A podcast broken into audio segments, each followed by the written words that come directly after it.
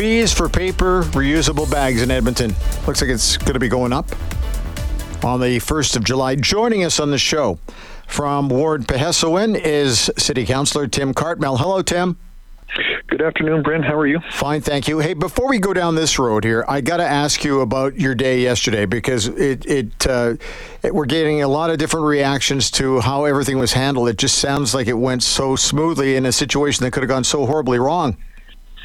You know, there was a lot of people that uh, were really terrific yesterday uh, in responding to a, a, really unfortunate incident. Incident. Our, uh, you know, our city clerk team took control of the situation and, and directed people appropriately. Uh, first responders were there really, really fast uh, you know, this commissioner that uh, saw an opportunity to intervene and, and managed to do that was amazing. We had we employ um, a teacher at City Hall School, and so the you know this grade one class that was in attendance uh, was in the care of that teacher, plus their own school teacher, plus a few parent chaperones. All of those people are heroes. They kept those kids protected and made sure that they didn't see too much of the really upsetting stuff. Uh, there was a lot of people that really stepped up. You know, I I, I also want to you know shout out a bit to our city manager. Uh, you know, Mr. Corbould has got a long military history, uh, and he's dealt with personal trauma, and he's led teams that are going through traumatic experiences, and he, his leadership has just been outstanding the last couple of days. So, a lot of people doing a lot of really good stuff in the face of uh, a really unfortunate situation. Some people were unlucky to be there, but saw the positive, the most positive stuff out of people. what was your day like yesterday? Oh, chaotic. Yeah. Uh, you know, we we I was in my office uh, uh, with my staff. Didn't really know what was going on in the moment. You don't quite really believe what your ears are telling you. Yeah. Uh, so you you know you find your way outside. Uh, it, you know, there was weirdness. You know, typically in a active shooter situation, you shelter in place, but it seems this is my supposition only. It seems that the Molotov cocktail set off the fire alarm because the fire alarm did ring. So you're caught between, you know, sort of uh, the fire alarm rang, and we, we, my staff, and a few others, and myself, didn't realize there was an active shooter situation. So you're exiting the building in response to the fire alarm. Uh, and partway down the stairway, we're, you know, we get a message that there might be an active shooter situation. So you're not quite sure what to do or where to go. Wow crazy. So, uh, you know, I stuck with my staff until I was sure that they were going to find their way safely home. We, you know, tried to manage things in the moment. Um, it was a, it's been a wild day, and of course, you know, you you react with a lot of adrenaline and you know some excitement, I guess, you know, in that way. Right. Uh, it's your your physiological response. Uh, but then you get the corollary. So, you know, last night uh, through today, it's been waves of emotion. It's been a lot of thought about what could have been, what could have happened. Uh, it's been tough. It's been really tough. So, uh, you know, it's it's a journey. Hey, uh, a shout out too to the first responders, the police service, and everybody who who, who came to the rescue, uh, because it, we, we, dump on people like that too far too often for my for my liking. But when they step up and doing the stuff that they did yesterday, they should be saluted. Absolutely, you know they're coming in when when quite literally people are going out. You know they're coming in uh, to ensure the safety of people that are that might be trapped in the building or, or, or sheltering. You know, there's been some pretty harrowing stories that have been shared with us, and and uh, yeah, those first responders, you know, they are always there when you need to count on them, uh, and they don't always get the support that they should. And uh, even in the face of not always feeling supported, they're still there when we need them. And uh, you know, that's that was that, that showed itself very clearly yesterday. So really appreciate all of their efforts. Well, thanks for sharing your stories on the day because we were going to have you on the show yesterday, and clearly, uh, I turned to Cass, our producer. I said, obviously, we we can't get Tim on because we know what's going to happen there, and it did. But let's get to uh, the reason we wanted to get you on is we always hear about paying for paper bags and that kind of stuff, and the city's gone through another process where it looks like people are going to be paying more come the first of July. Can you kind of give everybody the lay of the land on this a bit? Yeah, I, you know, and I like I, I. I, I'm not keen on this either. I'll be honest, right? Like this does not excite me, uh, and I don't want to.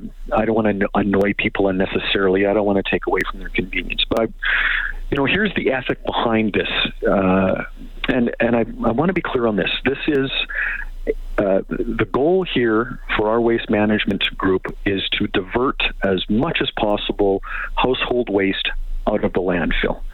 And, uh, you know, I'll remind people that, you know, roughly five years ago, we came to understand as citizens of the city that we were, we were being told that 90% or 80% of that household waste was being diverted. And then we found out that is absolutely not true.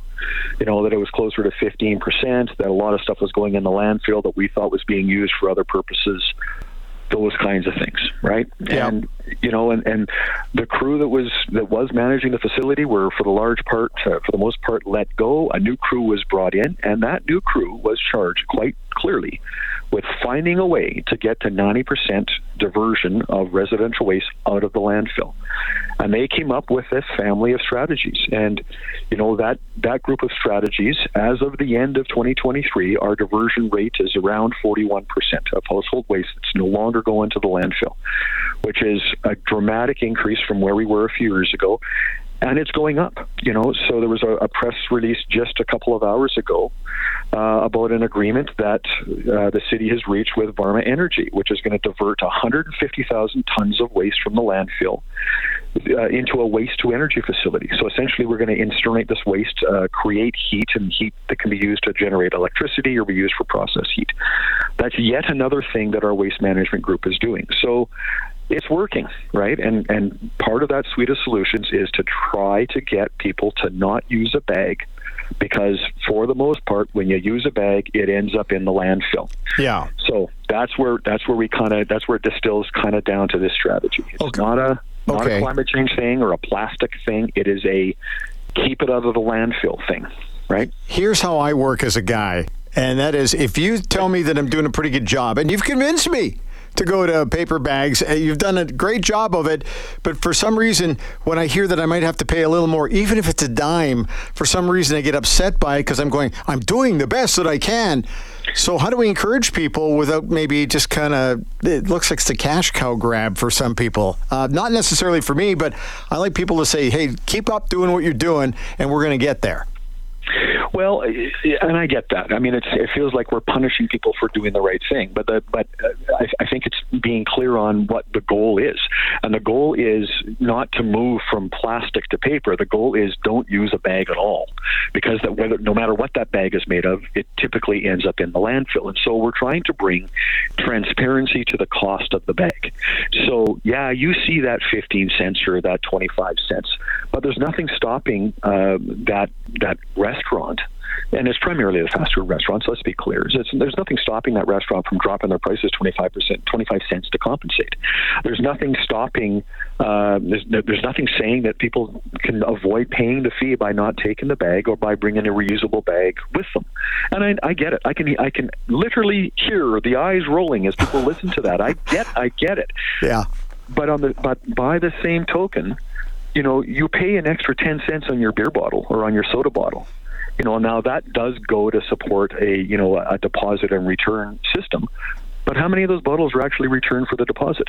And we don't like we you know just just to provocatively say there's other places that you pay a fee that goes to trying to keep things out of the waste stream. Uh, here's another thing: we're going to have extended producer responsibilities come into our environment very soon, which means people like those fast food restaurants are going to have to start taking responsibility for where their cups, their straws, their bags end up. Which means they're going to be charging a few more pennies to manage that system. Uh, you know, there's, there there is moves afoot to try to keep this stuff out of the landfill, and this is but one of them. So, you know, Okay.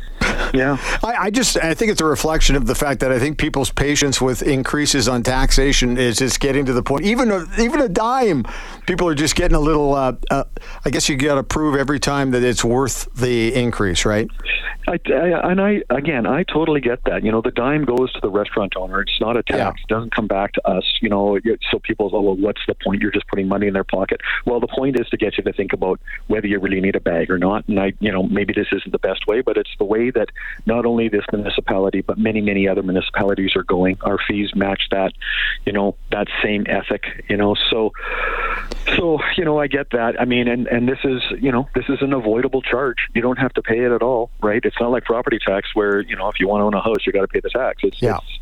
it's it's, getcha. it's a voluntary thing, right? So, Did you want to take a deep, heavy sigh there for just a brief moment? Because it sounded like you did.